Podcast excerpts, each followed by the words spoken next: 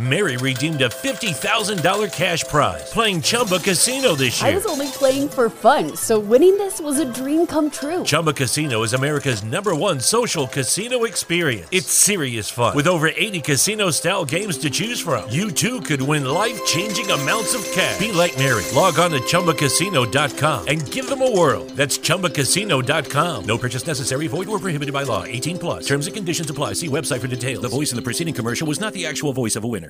Drivers, start your engines!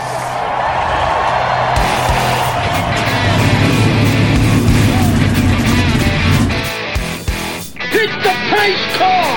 What for? Because you hit every other damn thing out there. I want you to be perfect. When I'm driving, I got a guy on the radio who talks to me. It's him. He talks to me.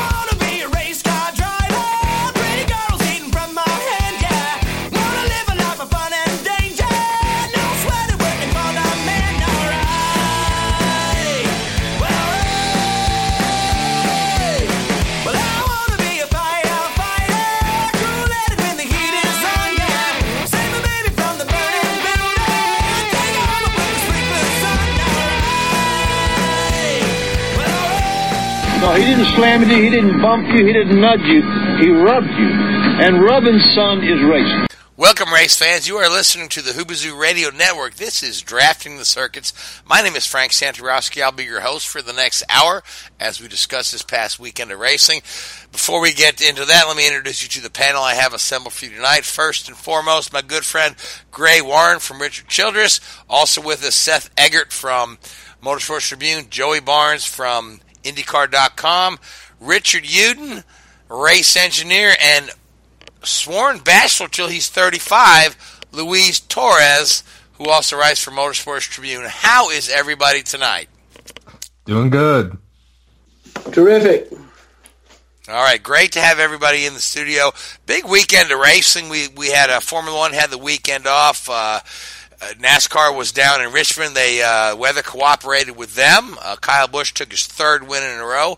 Uh, weather did not cooperate with the IndyCar series. We had a uh, much like uh, NASCAR last week, a race held in two stages, a Sunday and a Monday. But at the end of the day, was Josef Newgarden with Team Penske taking uh, his third win at the track where he won his first race. But uh, uh, besides all the racing news, there's an old uh, an old face who we thought was long gone. Matt Kenseth's going to be back in a Cup car as early as uh, later this year. So, uh, Seth, Matt Kenseth back home with Roush. Uh, let's. Uh, what are the details?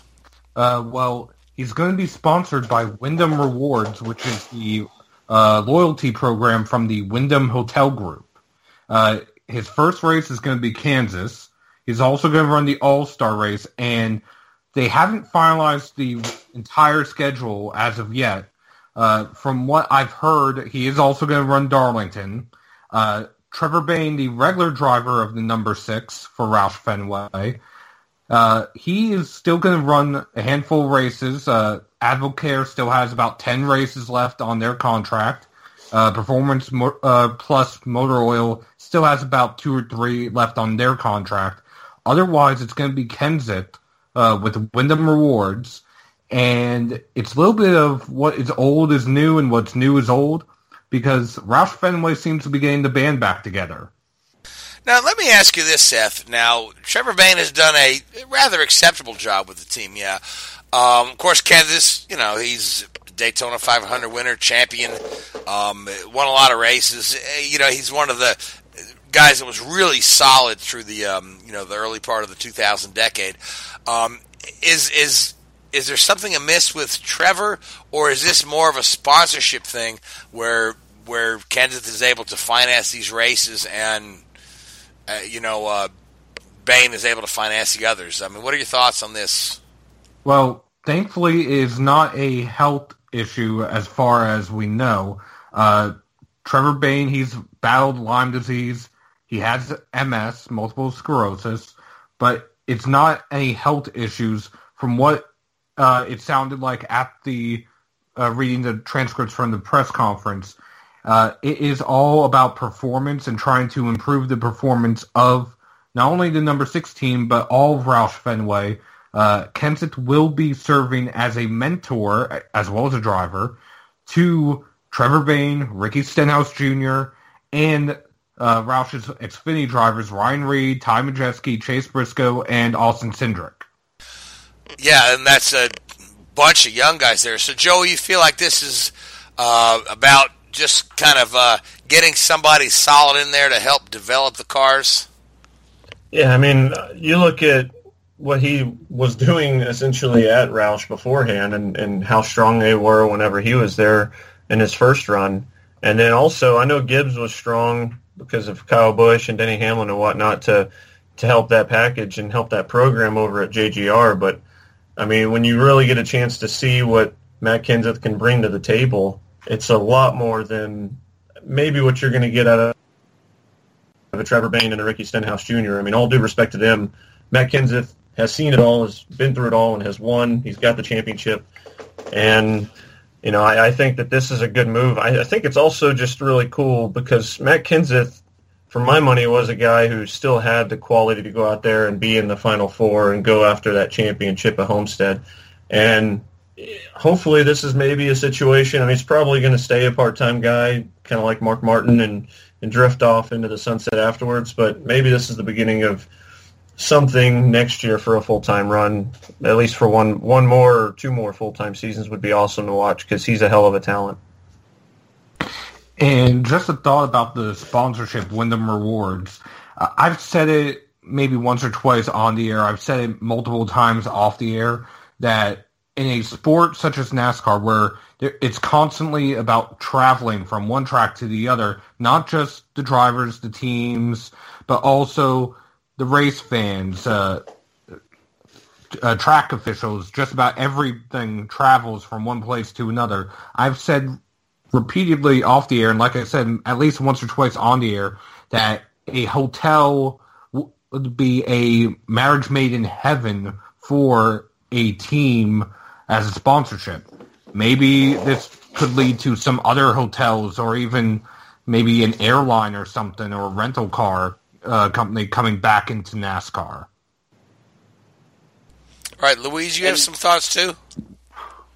Yeah, pretty much what happened with this whole ordeal, and it's just basically is going to help Roush Fenway as a whole as far as having a guy that gets it. Because keep in mind when Kenseth left, Stenhouse jumped in. Obviously, you have Biffle and Edwards, but the thing is, what Kenseth had compared to those two veterans is that he has he's been through it all. He understands the championship aspects, the consistency elements. He brings a lot to the table that he's more well thought compared to Edwards and Biffle. Because sure, Roush was okay in the in the in the early part of the 20 teens, but once they all left they just really did not have that father figure like leadership that Kenseth had compared to others. And look what happened whenever he left. Biffle was falling was performance wise has been declining. And in addition to that, I think having Kenseth around the garage will just keep the competition competitive and refreshing in terms of understanding the, the ropes quite well because considering these, this day and age, it's all about the youth movement. If we only have three champions that are over 40 years old, and who knows how much longer they'll be around with the exception of maybe Kevin Harvick. We'll see about that going into the double 20s. But it's all about, it's like, honestly, age is just a number. And I do feel like Kenseth could break that mold. Sure, it's Roush. It's not the same Roush that he was there uh, over a decade ago. But with him behind the wheel and what he's proven since he turned 40 at Gibbs and top tier equipment, he did just fine. And now going into Roush, I think he'll be capable to score some top tens and just make this whole team better than they were with just only a young Trevor Bayne and a relatively young Ricky Stenhouse Jr. Yeah, I mean, yeah, absolutely. There's no substitute for experience, um, you know, and, and, and, years on you. So, um, yeah, hopefully uh, it'd be great to see um, Kenseth back on the circuit, um, and that'll be at Kansas is the first race. Is that correct? Kansas will be the first race. All right. It, uh, you know, and, and those were all good points. but and, and two that they're also bringing in Mark Martin as an advisor into the into the fold too. So, like just to echo what what he said, uh, you know, you've got a you've got a former champion that come come in and, and be more of a mentor and, and just really be a stabilizing effect on the whole team. I mean, you can you can look no further than Stewart Haas bringing uh, bringing Kevin Harvick uh, in, into their fold. Look what it did you know the overall effect it did with that with that group. Oh you know? no, no doubt, no doubt. Yeah. So we did have a race down in Richmond though, and um, uh, NASCAR's been a little streaky this year. We had Kevin Harvick, who we just mentioned, three in a row early in the season, and now uh, our good friend Kyle Busch, three in a row. Um, and interestingly enough, Kyle Busch, you know, we're used to him being the uh, uh, the villain, the bad guy, do his little bow and curtsy, thank you, sir. And in Richmond, he runs up into the stands, high fives and greets fans. I mean, that I never thought I'd see the day we saw that out of Kyle Busch, but uh, that was pretty darn cool, man. So, uh, uh, Gray, let's let's talk about Kyle Busch uh, and this Richmond race and whatnot. Yeah, it, it was was Kyle's third third win in a row, and uh, you know he did it from pretty deep in the field. He started 32nd and was able to drive through the field, and with some uh, late the aid of some late cautions uh, was and some timely pit stops by his pit crew, was able to uh, to gain the lead and, and, come away with the race win. But Kyle's been very consistent this year. I believe he's got uh, you know, uh, we we're not, we're through nine races. He's got three wins, and I think he's got a whole bunch of top fives to go along with it. So we knew early on, even when Harvick was was running his streak, that uh, you know Kyle Kyle Busch was right there and, and competitive, and uh, we knew it just only going to be a matter of time before he you know got his first win, and now he's up to three, and I'm I don't, I don't see that stopping uh, at all for him. Got a shot to go go for four this weekend, but that's going to be a, uh, as we all know, a tough task at Talladega because that race will just be a crapshoot. But uh, yeah, I thought Richmond was a, was a pretty good race. I thought it was a very com- competitive race. Um, we had uh, Truex start on the pole, and uh, he led for a little bit. And uh, Joey Logano went to the front, and we had uh, had various people lead at certain times. Uh, Logano led some, Kurt Busch led some. Uh, Clint Bowyer led a little bit, and uh, overall, I thought it, I thought it was a, a, a, good race. Had a pretty decent crowd. I thought the facility was about three fourths full, so that was uh, encouraging. Although the TV ratings weren't weren't really really good, but I mean that's that's another story. But um, yeah, I think it was Kyle Busch was his 46th Cup race, so he's I think that ties him with uh, Seth can correct me on that. I think it ties him with Buck Baker uh, on the all-time list. So yeah, he's he's he's moving up, and um, you know, uh, what are you going to do? I mean, you got uh, right now it's uh, it's Gibbs and uh, and uh, Stewart Haas pretty much dominating the series. And it does uh, tie him with Buck Baker. And just one quick stat on streaks, specifically uh, three wins in a row by two separate drivers. The last time that's happened in the Cup Series, 1976, with David Pearson and Cale Yarborough. Okay. Okay, yeah, that's uh, before Luis and Joey and you and probably Richard were born. Oh great, yeah, probably, great, great, great. I remember that though. I probably watch, I, I probably will watch those six races. That's that's that's probably uh, probably a fact. It was actually seven for them though. Uh, Yarborough won four in a row that year. Okay. Oh, so so okay. So now Kyle's got an opportunity to go four in a row. Last four in a row was Seth. Uh, Jimmie Johnson in 2006, I believe. Sounds about right. I remember the one that always sticks to my head is uh, Mark Martin back in the 90s had four. I want to say it was 93 maybe. Mark Martin, Mark Martin had it four in a row, which included the road course at the Glen, but. Uh, and Harry Gant had four in a row. Back Harry Gant had four in a row. Yep, including yeah, it's, it's including the including the smashed up car at Martinsville, where they said, "Well, his streak is over here," and it wasn't. and was, Luis uh, is correcting me; it was 2007. Okay, but you know, uh, I thought, uh, and of course, we had uh, Daniel Hemric uh, make his Cup debut.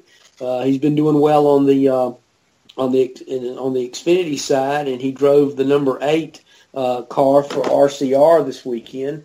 Uh, kind of inauspicious debut, but basically it was just to you know he, he just was just to get some seat time. He uh, ended up I forgot where he twenty fifth I believe is where he uh, finished up, but it was it Thirty was, uh, second. Thirty second, okay. That's Good, even uh, good, you know, just a, a good experience for the kid to get out there and get some seat time in a Cup car. All right, so speaking of Daniel Hemric, okay, there's somebody out there is floating the rumor that, or not rumor rather, but the the the hype that uh, Daniel Hemric is the next Jimmie Johnson. And I remember when I was a kid that they they said the Knack after they had the song My Sharona were going to be the next Beatles, and well, that sure didn't happen. So, uh, Daniel Hemric is this kid for real? Is he the next Jimmie Johnson, or is he just a darn good, talented racer uh, that we shouldn't be putting that kind of pressure on him? The, what you just said. Exactly. Mary redeemed a $50,000 cash prize playing Chumba Casino this year. I was only playing for fun, so winning this was a dream come true. Chumba Casino is America's number one social casino experience. It's serious fun. With over 80 casino style games to choose from, you too could win life changing amounts of cash. Be like Mary. Log on to chumbacasino.com and give them a whirl. That's chumbacasino.com. No purchase necessary, void or prohibited by law. 18 plus. Terms and conditions apply. See website for details. The voice in the preceding commercial was not the actual voice of a winner. Mary redeemed a $50,000 cash prize playing Chumba Casino this year. I was only playing for fun, so winning this was a dream come true. Chumba Casino is America's number one social casino experience. It's serious fun. With over 80 casino style games to choose from, you too could win life changing amounts of cash. Be like Mary. Log on to chumbacasino.com and give them a whirl. That's chumbacasino.com. No purchase necessary, void or prohibited by law. 18 plus. Terms and conditions apply. See website for details. The voice in the preceding commercial was not the actual voice of a winner. He's a pretty good, pretty good racer, and he's only what been in been in the Xfinity Series a couple a couple of years. In, in I mean, he hasn't even won an Xfinity race yet, has he? Yeah, So- right. He yeah, hasn't won a single NASCAR race Right. in his No. career as of yet. and he's been in But Truck Ser- he, Series. you know, he knows which way to turn a wheel. And, uh, you know, everybody that's worked with him, all the crew chiefs that have worked with him, I think have been pretty impressed. So Yeah. Well, I mean, look, the the part of the reason I think that he's getting the nod of the next Jimmie Johnson is because everybody knows of his talent. I mean, Jimmie Johnson, everybody saw that talent on the ASA side. When you look at Daniel Hemric, they all see it in late models because he's an extremely talented short tracker. But Jimmie Johnson never won a NASCAR race until he got to the Cup level. And I think you're looking at the similar thing with, with Daniel Hemric, and that's why there's that buildup and there's that hype. But if you're going to put it in a tier, I mean, I, Daniel Hemric, it, it's tough to say that the guy's going to be the next Richard Petty or Dale Earnhardt or Jimmie Johnson or, or Jeff Gordon or guys like that. I think that if, if I'm looking at him as a tier of driver, a very steady, steady, solid shoe, I think of guys like Jeff Burton. I think of guys like Mark Martin. You potential for Kenseth if you're going to put him in a tier, but I mean, Daniel Hemric's going to be the next Daniel Hemric, and any driver is going to give you that typical answer. But I mean, he is a very talented shoe who has a lot of, of his peers respect. A lot of guys in the Cup Series who have raced him whenever they go short track racing, and he's beating them at their own game. So I think as this moves along, I think the progression is right. And I tell you what I love about this situation with Daniel Hemric is the fact that he's not some 18, 19 year old with a bunch of money. He's had to grind it out, and he's you know in his mid twenties. He's Yeah. not. All due respect to Chase Elliott, he's not carrying the name, and he's not getting every door open to him by the time he's 20 years old. This is a guy that's going out there and grinding it out, and he's getting his opportunities, and he's you know he may he may go on through this entire season and not win a single race until he gets to Homestead, and then he can go win Homestead, and then he becomes an Xfinity champion. I mean, it's it's just that's how fluky these championships are in some respects. At the end of the day, he's got all the talent and all the tools necessary to move up to the big time. Yeah, and he's and the, he's gained the respect of his of his everybody that's worked with him, like Richard said. So yeah, I mean, I, I- I say just leave the kid alone, let him develop at his own pace, and, and as you said it best, let Dan, Daniel Hemric be Daniel Hemric, and we'll we'll see what happens. I think you know I think that's the NASCAR hype and PR machine that that needs stories to put out there to to push the Xfinity series, and that's probably where a lot of that was generated from. And and I think to to to a, to a degree, it does a disservice uh, to the kids. Yeah, I mean, you, yeah, you're putting a, you're putting a lot on somebody's shoulders. Say, you know, hey, you're you're the next Jimmie Johnson. That's coming from the people running the series. You know, just I, just let the kid race. You know.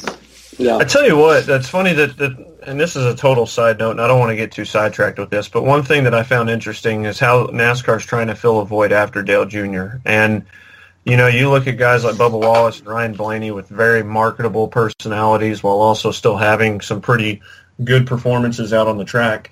I think it's also a situation where you've got to kind of know your people a little bit. Like Chase Elliott's relatively quiet. Like the Denny Hamlin mix-up at Martinsville is a rarity.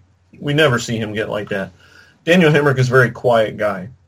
You know, there's so to to push and try to force the marketing out there on guys that are a little bit more reserved is difficult because sometimes the fans they don't necessarily see that fire fiery or fierceness out on the track and whereas with Blaney and Bubba Wallace, you know, you get a little bit of that edge and that attitude. So I think it's important that it's kind of a know thyself kind of situation. So yeah, Jimmie Johnson's quiet and reserved, but we've seen him have a few run-ins of him, of his own. You know, I think Kevin Harvick at, at Chicagoland one year, and and uh, I think even Michael Waltrip at Charlotte uh, many years ago. So I mean, it's just like you got to kind of know what you're dealing with here, and uh, not be so desperate to fill a void that's not there or that that isn't ready to be filled yet. If that makes any sense. Yeah, it does. I understand what you're saying, and it's true. You just you just just let it happen and let these guys let these guys create their own, uh, you know, personality. And, and I think that's one of the things that, that, that I think right now is lacking in the Xfinity series. And, and, and a lot of these young kids that have come along that are, come, that are coming up, they've spent no time in, in, in the series that leads up to it. They basically have just gone through this this this rise, and they've gone through uh, one series after another, spending hardly a year in it. They have they have really basically haven't built a following. You know, I go back to the days when I started back in the old Busch Grand National Series, and, and we did all those guys that came in there, the Sam Ards, the Tommy Houston's, Tommy Ellis, uh, Jack Ingram, those guys, they developed followings regionally and brought that brought those fans along for the ride and and and these these kids today are, are just they just appear one day and they race one series and then they go up and all of a sudden they appear and here's this kid in uh, that this that that's in Xfinity and nobody knows where he comes from. Nobody knows anything about him. He shows up because he's got a he's got a briefcase full of money that he brings to the car owner and it puts him in the ride. So that's one of the things I think that NASCAR's trying to fight is particularly in the Truck Series and the Xfinity Series. Yeah, I mean, uh, Daniel Hemric's paid his dues for sure, uh, unlike some. Now, now, Luis, uh, some of the comments you just typed to me, you said you sense a Labonte or a Hut Stricklin vibe, and I'm not sure if you mean Terry Labonte or Bobby Labonte, but uh, Hut, Strick- Hut Stricklin is actually a guy I know pretty well uh, because I, years ago I used to work in the marketing arm of McDonald's, and our first uh, McDonald's Cup driver was Hut Stricklin. Um, and you know, Hut was a pretty good, solid guy, uh, but his career never went to the heights that uh, that he hoped it would. So, uh, what's the um, what's the connection you have with uh, Danny Hemric, one of the Labontes, and Hut Stricklin, and what are your thoughts, Luis? Practically, why I sense for first off with Labonte, you can pretty much go with Bobby because when when I think of Bobby Labonte, especially in uh, when he got up to the rises, that he started off doing just fine. He'll crack in some top tens then and there if luck was on his side. And when he and when he finally was able to go in the late '90s and early 2000s, you saw what he did. He was strong, methodic, and consistent. And that's what I view Daniel Hemric. Well, sure, he's still yet to win in a national series. He's never won in trucks. He's still yet to win in Xfinity. But you see him grow and grow, and he'll get some top tens then and there on a regular basis. And for me, it's that once he wins, I feel like he may get that strong run. Sure, he may be quiet in a little bit reserved compared to like Blaney and Wallace. But I think Hem- Hemric is just a very talented driver that just worked his way up. And that's what I admired about him because he didn't when he was in trucks he didn't he wasn't a top tier right? He was like one of Brennan Newberry's old trucks if I recall that 14 Danica Patrick colored theme vehicle from way back a couple years ago. And as far as Hut Stricklin's concerned is that my only concern is that can he deliver in Cup I think he could but at the same time will he be one of those drivers that will have really solid runs at certain tracks but if somewhere down the line, if Childress doesn't work out, and if it does, great. But it, we'll see about that in the future. But it's just a matter of what how the ride is by that point and what he can do with it. Sure, 32nd is not really the most impressed, awe-inspiring debut wise, but from what I saw, he kept his nose clean, and that's another thing. He kept his car clean. He knows how to not ruffle up a few fenders and all that. He, he just has that mindset, and that's probably why I came up with those the Labanis and Stricklin for that analogy on Daniel. Yeah, I, I yep, I get it. So yeah, so so suffice to say, let's just keep a close eye on Daniel Strickland as his career progresses, and let's not go ahead and make him the next Jimmie Johnson just yet. So, uh, fellas, we're headed to Talladega. Seth just typed Daniel Strickland. so we're so we're headed to Talladega next. Um, always a crapshoot, um, and we know some of the. Uh, yeah, I want to say this day and age, uh, one of the best restrictor plate racers we've seen has you know been uh, my good friend Brad Keselowski. Uh, so, uh, what do y'all? Who do y'all like for um, Talladega? Because I'm taking Brad. I'm going to pick first this week. I think one thing about Talladega we need to keep we need to look for too. This will be the be, be somewhat of a litmus test in the in the post Dale Jr. era to see what kind what kind of crowd that we get because uh, even in, even in this downturn that we've seen the last few years, they have they have filled up Talladega uh, each year, and that is a uh, that was a uh, Earnhardt stronghold for fans down there uh, I'd be curious to see if we see if we see a good crowd there again. I mean, obviously we've got people like like the restrictor plate racing at Talladega. It always puts on a on a really good show, compelling. Um, but uh, I'm, I'm going to be interested in, in, looking looking at that too as well. But uh, I think we'll see pretty much kind of what we've seen in the past uh, several races on the plate tracks. I think we'll see the Fords probably be the be the stronger cars. I think Hendrick's uh, Hendrick cars would be pretty good, uh, and I'll throw in uh, Chase Elliott as as one of the standard bearers for that for that team, uh, running well down there too. But I look for you know Ricky Stenhouse to to, kind of back up what he did last year because these these plate teams they kind of run in streaks and and uh, you know, Stenhouse was pretty strong at them last year, along with the other uh, Roush Roush cars too. But um, you know, uh, we'll see. I, I think uh, I think I'm gonna I'm gonna go and I'm gonna pick uh, Ryan Blaney. Uh, he had a good run going at Daytona uh, until late in the race when he had a couple of those big wrecks. But uh, I think he'll uh, I think he'll do well there. That'd be good. I mean, you know, oddly enough, just looking over the results for the year, you know, Team Penske's been shut out of uh, shut out of victory lane so far this year. So uh, that'd be good. They've been competitive.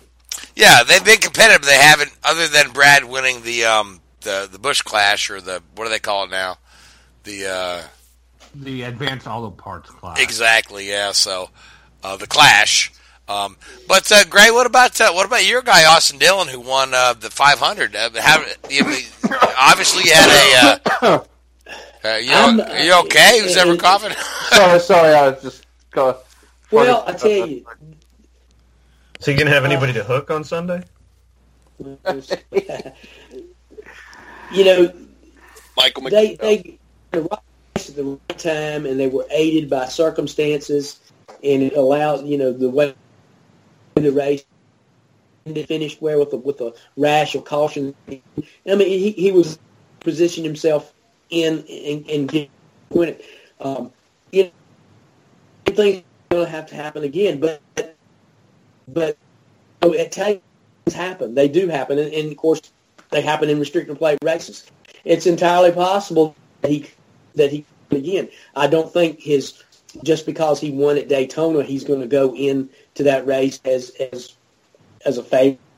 Um, I, I think uh, people are going to look at how the, how the teams run, what they've done in in past and in past experience. They have been terribly strong. At the, they've been there and been been in the mix. If you look back over the restrictor plate races for the last two years, basically, you know, the, the same cast of characters are going to come to the forefront, and it's going to be uh, a, the Ford uh, pilots, I think. Okay, yeah, Gray, you were cutting out a little bit. I only caught a bit of what you said, but yeah, I think the gist of what it was was that, uh, yeah, the same cast of characters are going to come to the front of the strip places, and um, so. But anyway, but we, we, we, we wish your guy the best of luck. So, uh, with that being said, Richard, I'm going to give you the next pick for Talladega before we move on and talk about IndyCar racing. I'm going to go for Paul Menard. Okay. Why? I don't uh, know. I don't know, but you got it. Yeah, Paul. Paul's a good. Paulie ain't a bad like, choice. Yeah, you know, he's not a bad choice. Yeah. I mean, I uh, picked him at Daytona, and he finished in the top yeah, seven. You know, he was he was there or thereabouts Daytona. He's basically in a Penske car. Um, I think on the Austin, it'd be interesting to see if any of uh, you know some of the uh, you know regular Cup drivers um, you know try and move Austin quite early in the race. I uh, be you know, see if any of them sort of uh, you know stick up for uh, Aric Almirola after uh, what happened there. All right, Luis, you get a pick for Talladega. Yeah, my I would keep an eye on furniture. I mean, not furniture. Front row, front row, like with Michael McDowell and David Ragan. They prove they have success there. But if there's going to be that one guy that I think that could pull it off, I'm not going to make him my official pick, but I would keep an eye on Michael McDowell. I think this might be his opportunity to rise to the occasion and get that elusive cup win. But for me, I say he'll bounce back after a heartbreak from Daytona. I'm going to go with Aric Almirola. I think he's going to be quite well, and with that Ford power, and he proved in the Xfinity a couple couple times already in his in this last three years. I think Almirola can pull it off. I think he, with the Ford power, he's all set for a win. Where where there'll be no controversial outcomes. Yeah, that's a good pick. He's a good plate. He's a good plate racer. Yep. It's a good pick. Okay, uh, Seth. Well, I'll be honest. I had a little fun with my pick this week. Uh, since it's so unpredictable, I literally copy and pasted all the numbers and put them into a random number generator. So thanks to that, I'm going with Darrell Wallace Jr. Okay, and Joey, do you have a pick that's not generated by a random number generator? Well, I would have, but took it. Um, so that random. that random, right? Um, yeah, I'm kind of shocked that the only SHR pick right now is Aric Almirola. I mean, it's kind of a disservice to the other three guys in some respects. So I think because of that, um, yeah, I'll go Harvick. And why wouldn't you? Because Harvick, Harvick is a solid pick everywhere you go. So we used to have, Gray, remember we, when we used to have a uh, Ronnie Payne, Ronnie Crate Payne used to be on our show. Every yeah, every every week he'd pick Harvick, and and he did pretty good with it. It didn't matter what race, what what yeah, what race. Was, every week was, he picked Harvick. Yep. That was the year he won think, the championship. Yep, yep, yep. Worked that well for him. So go I'll ahead. What'll be interesting. I'll tell you what'll be interesting is if Hendrick Motorsports can kind of get their head out of the rear end this week and. uh you know, get some really strong performances in. I know Chase got second at Richmond.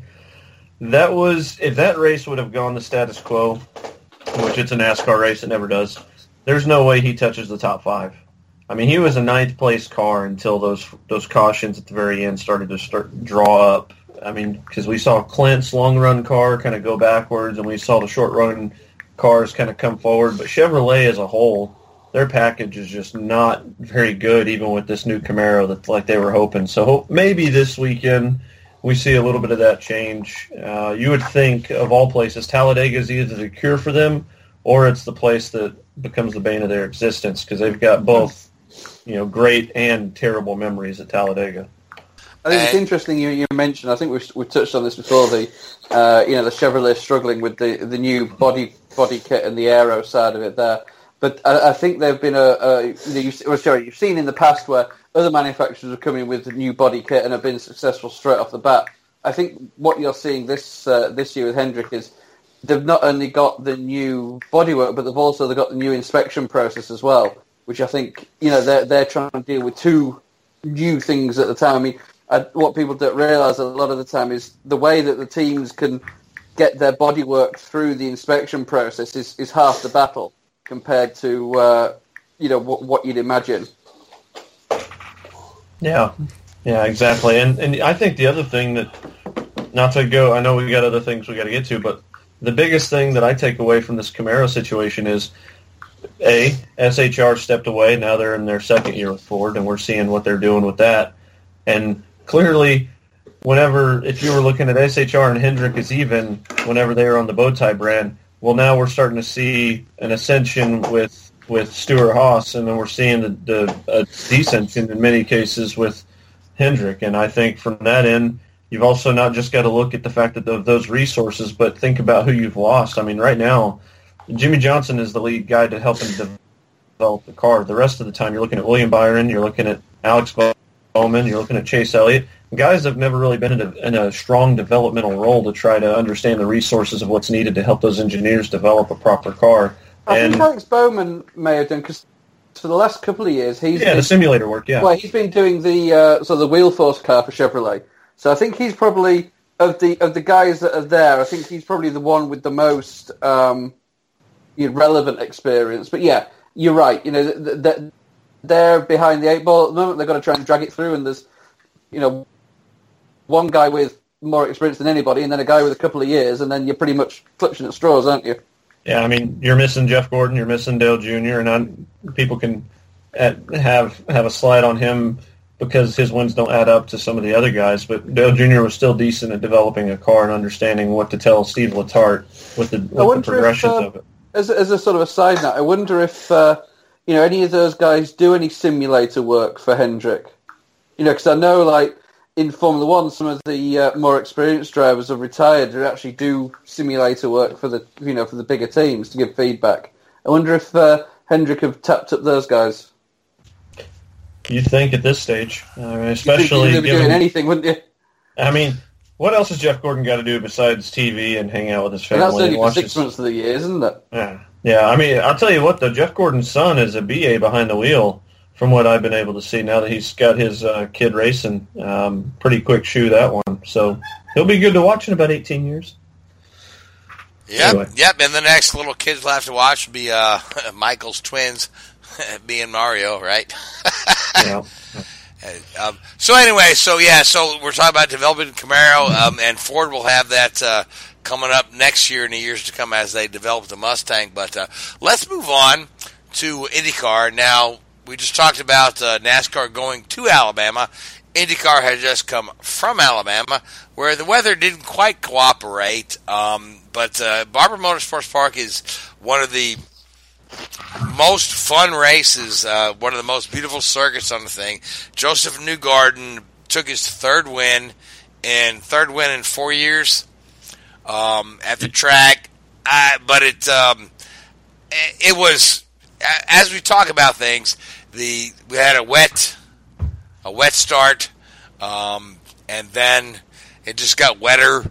Uh, Charlie Kimball went off, caused a yellow.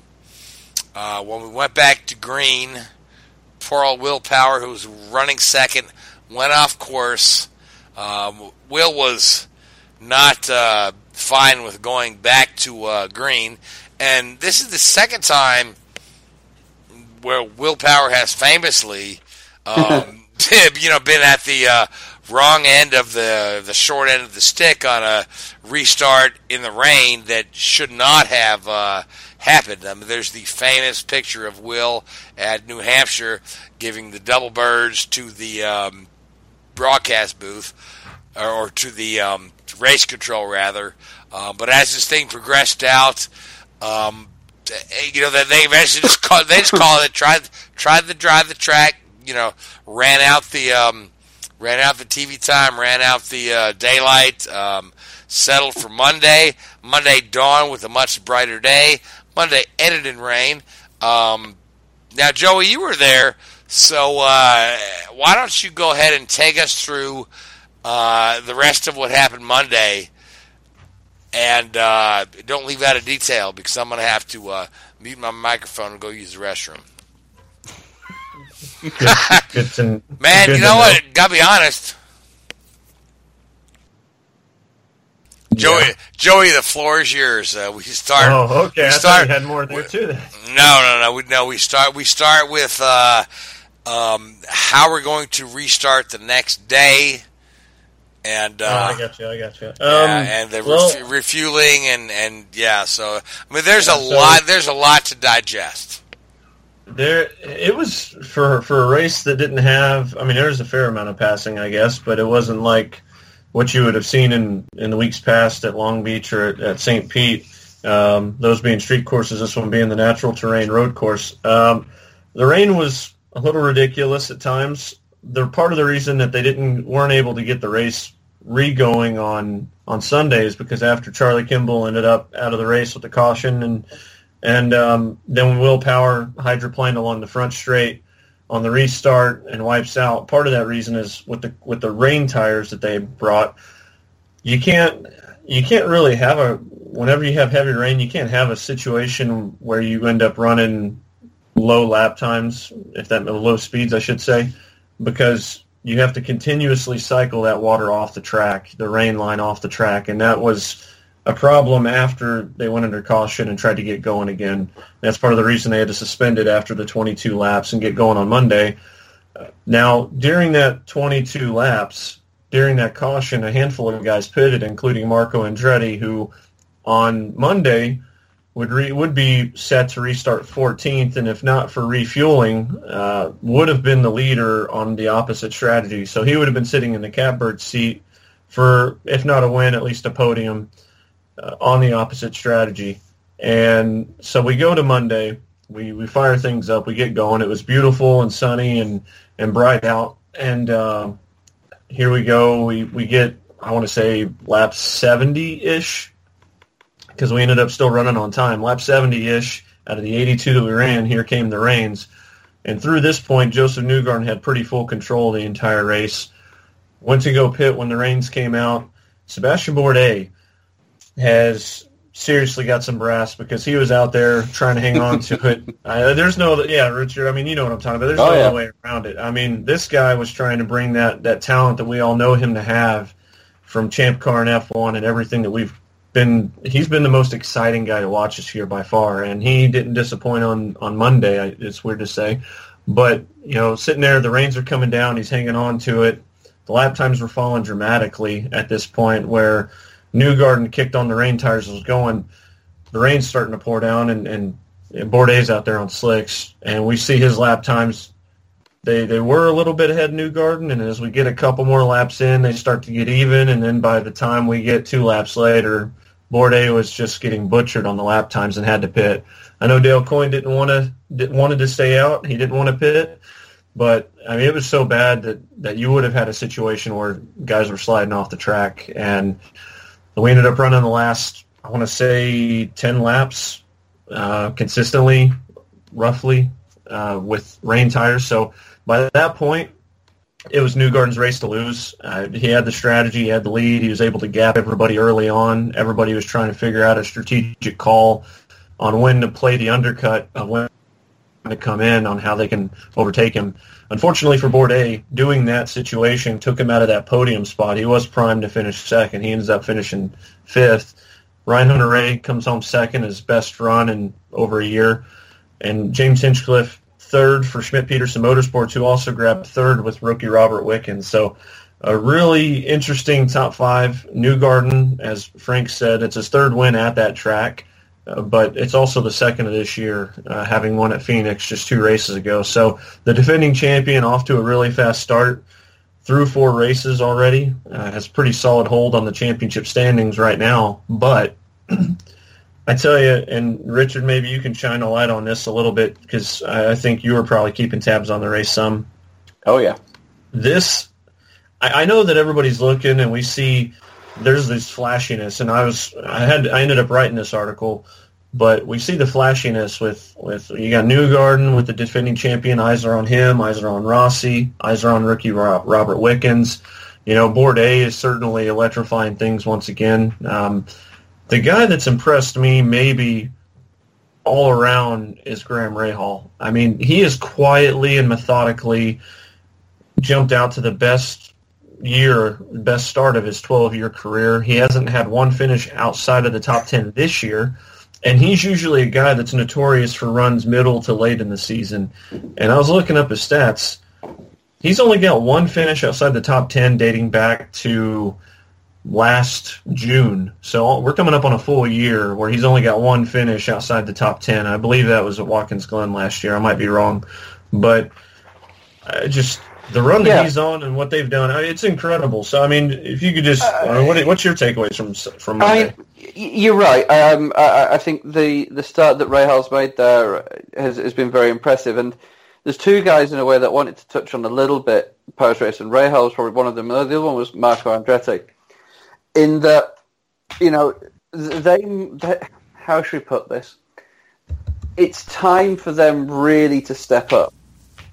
You know, obviously they've got the name association to the sport, and I think there's a lot of questions asked about that background. And rightly or wrongly, there's I've seen some discussions saying, you know, if these guys weren't related to team owners, would they still be in the sport? I I'm pretty certain there's better drivers out there that aren't in the sport anymore. But you know, they're in now in a position where they've got to step up and perform. And I think with, with Graham, I'm right in saying that for the last few years they've run as a single car team, and now they're a two car team with Sato in there as well. That's correct. Yep. So uh, there could be a lot of benefit coming from there. He's actually got a you know a yardstick, and you know Sato's no slouch. He's a pretty damn good yardstick if you're if you're looking for somebody to, to compare yourself against. Um, Yeah, I'm, I mean, Uh, look what he was doing at the rain and Sunday. I mean, he came from 18th to 8th in the rain. He was the only guy Yeah. making passes on Sunday in what Uh, was just I rough admit, I did find it funny, you know, watching watching the race on Sunday and and, and partly on Monday that uh, I was working. Honestly, if anybody's listening, uh, but um, you know, God, they kept going on about all these guys that have grown up in England. It does sun. There is sun in England. Come on, guys. You know, it doesn't always rain. It If may that was the rain case- for three Yeah, yeah, yeah, yeah, yeah. year, but you G- do George Harrison. sunshine. George Harrison wrote that song. Here comes the sun. Exactly. Yeah, there you go. You, I I'll tell you what, though. funny. Every single, you know, like Alexander Rossi. Oh, from his time in England, it must have rained, and uh, you know the, these other guys, Jordan King and guys like that, and, and obviously Sebastian Bourdais. You oh well, these guys are used to driving in the weather, having driven in England and in Europe. It's like, yeah, okay, it's not that bad, please.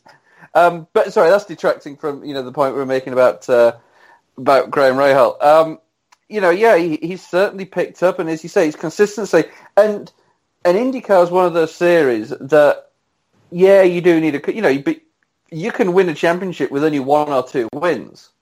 You know, as long as you're, you know, banking points week in, week out, because there's guys that are going to wreck. And, you know, you've seen that with Will Power. You, you saw that with Will Power a couple of years ago, where he missed the first race of the season and still had a reasonable shot at the championship. So, you know, if you can go along and bank points, and then hey, you never know.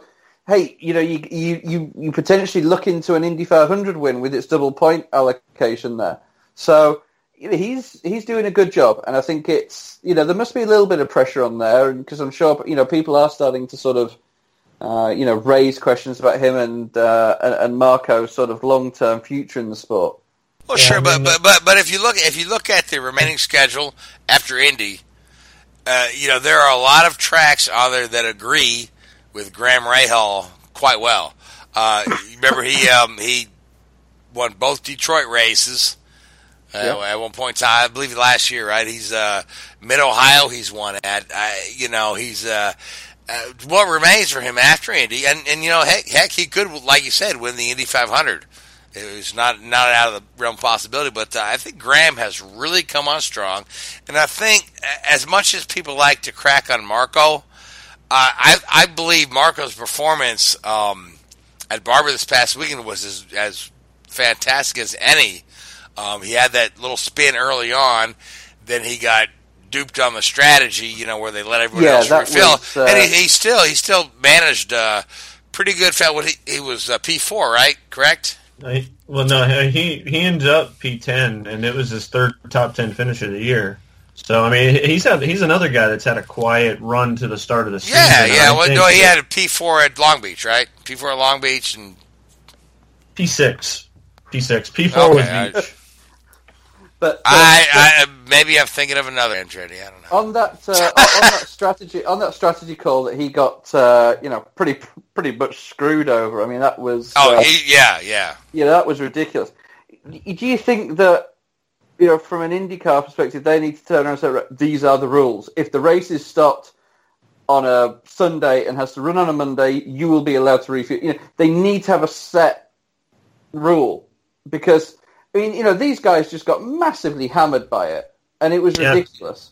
Uh, here's here's some of the here's some of the confusion for the fans uh, that I talked to, and you know the the situation is okay. So they're restarting on lap 23, but everybody's got a fresh set of tires and fresh fuel, so everybody is refueled. So the guys that started in the top 10 that maybe they pitted at the on Sunday at the first 22 laps they're running into a situation where them pitting has kind of penalized them. So, like in Marco's case, he had a Oh, qualifying seventh spot. He ends up after Monday and the spin and pitting, he restarts 15th or 14th, something like that.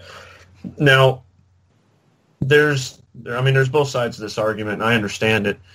Is back in the day, I know that we used to stick a, we used to have a stick that we would we'd shove in the gas tank and we'd mark it and we'd put the car number on there and that would be where the fuel was measured. That'd be how it was measured. Now, obviously, technology doesn't allow us to do something like that now.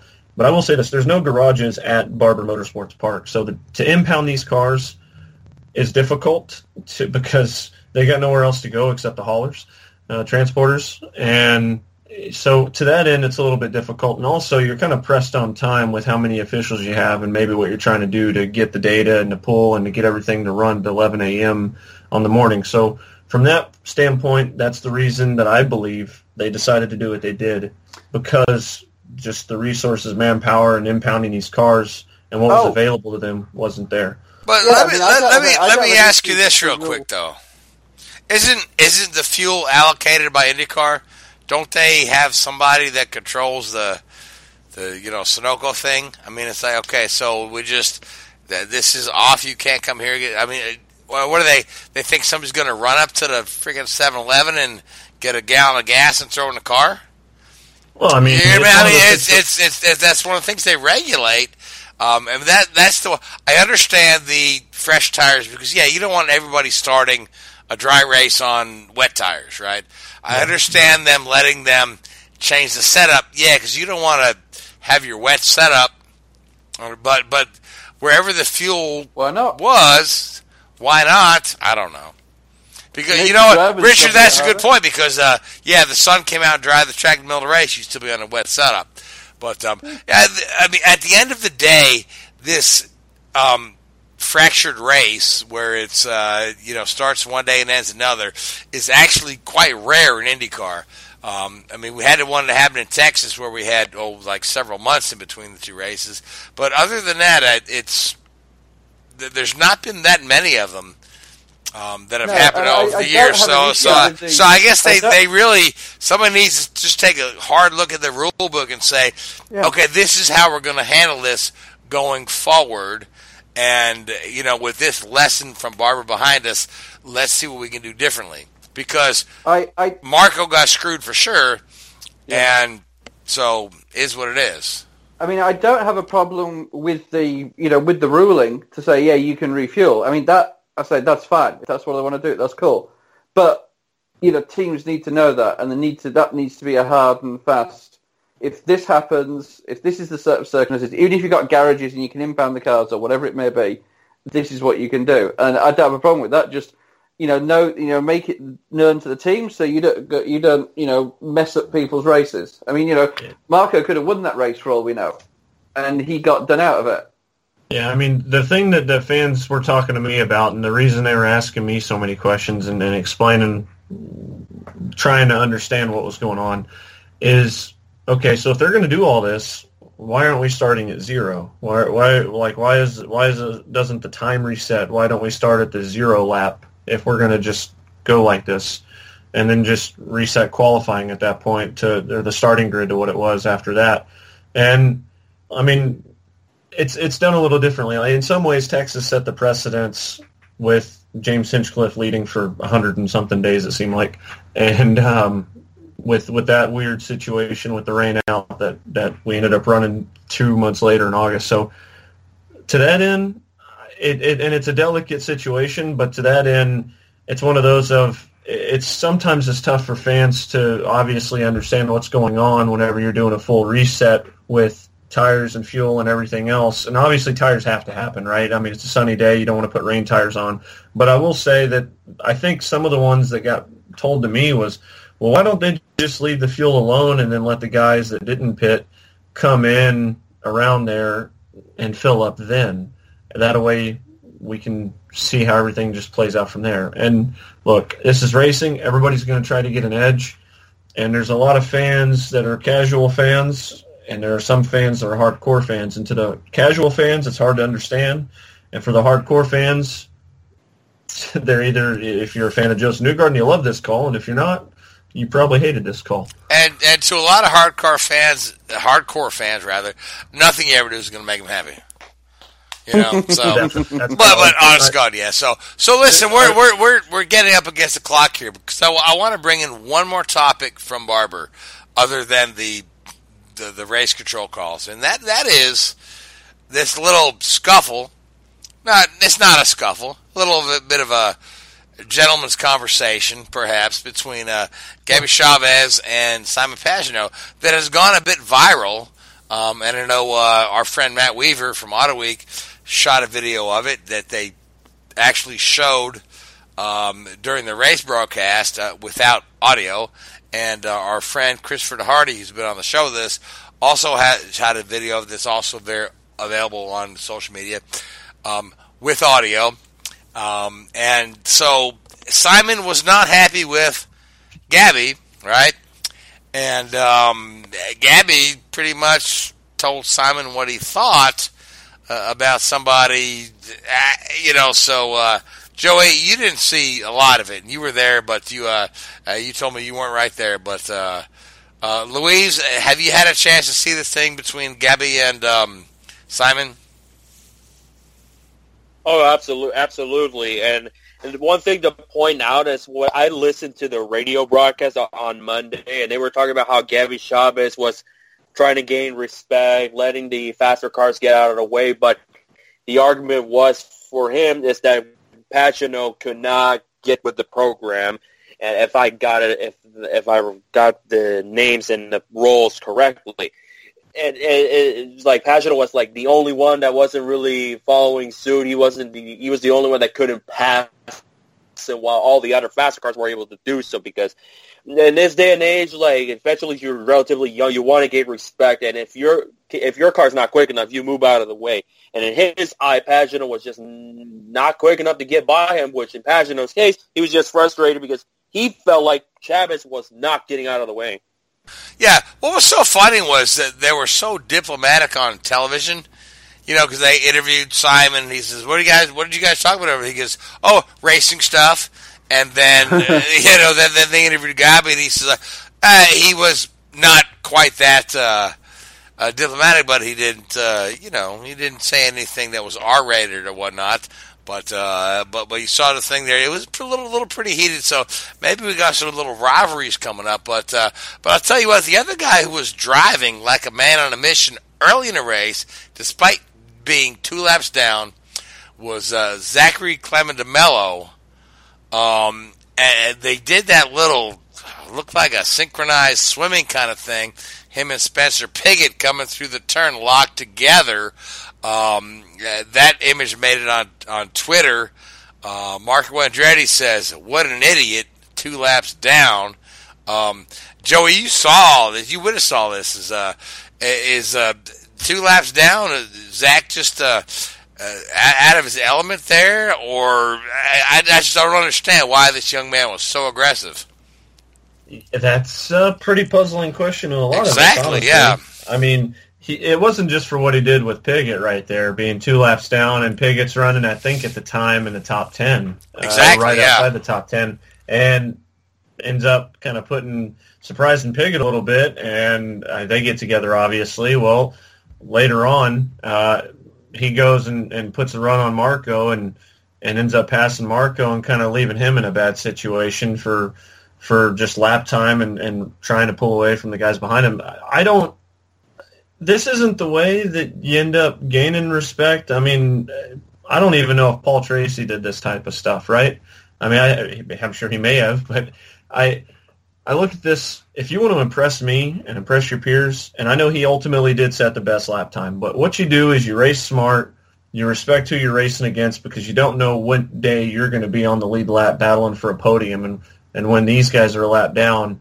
At this point, I don't know if anybody's going to give this guy room if he's trying to get on a final spot on a podium because the way he was racing out there. I think we're running into a situation where you got to be smart, back off, let those guys fight it out. If you want to impress me, get some space, gap the field uh, between you and, and the next best guy, and go set fast lap, and just keep a steady distance deficit between you and the next guy. Uh, you're not going to go out there 23 laps uh, whenever we're kicking this thing off. You're not really fighting anybody. Nobody's on your level right now to, to beat for 21st. So I, I, in the end, I don't even know if he finished. He probably finished 18th or worse. So I don't really know what difference he accomplished other than pissing a lot of guys off. Hey, but you know, next time they're racing on the same lap and somebody knows he's in the mirrors, they'll remember. Mm-hmm. You know. Yeah, he, Yeah. no friends. It was And- irritating. Yeah, and it's the thing is like Marco might be one of those guys that people look at and go, "Man, why don't you win more?" But he still has the respect of guys like Scott Dixon, guys like Tony Kanaan, because of how he races them. Exactly, guy's not gonna- exactly, yeah. So, well, fellas, we're we're right up against the um, end of our uh, end of our uh, show. We've got enough time to pick a pick for the Formula One race. It's going to be in Baku um, next week. So, uh, Richard, I'll start with you. I'll give you uh, somebody to pick for the Formula One race. Bottas. Okay, Ah, all you right. suck. You suck, Joey. hey, Joey. Really? Jo- That was mine too. all right, Joey. Who you like?